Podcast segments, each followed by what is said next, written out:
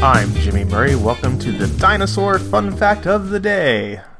Today's dinosaur is Venenosaurus. Venenosaurus was a sauropod dinosaur.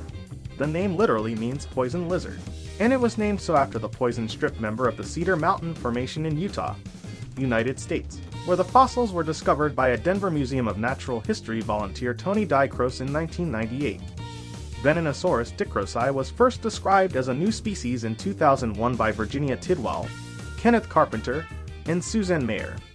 Venenosaurus is a relatively small titanosauriform sauropod, known from an incomplete skeleton of an adult and a juvenile. The specimen consisted of tail vertebrae, the left scapula, right radius, left ulna, metacarpals, forefoot phalanges, right pubis, left and right ischia, metatarsals, chevrons, and ribs. Venenosaurus had unusual lateral fossae, which looked like deep depressions in the outside walls of the vertebral centra. Some fossae are divided into two chambers by a ridge inside the depression.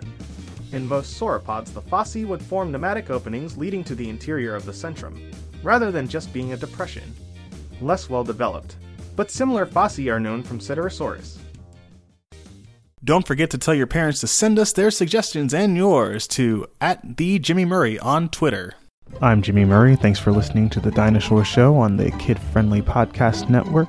Music by Kevin MacLeod, executive producer Chris Kremitzos.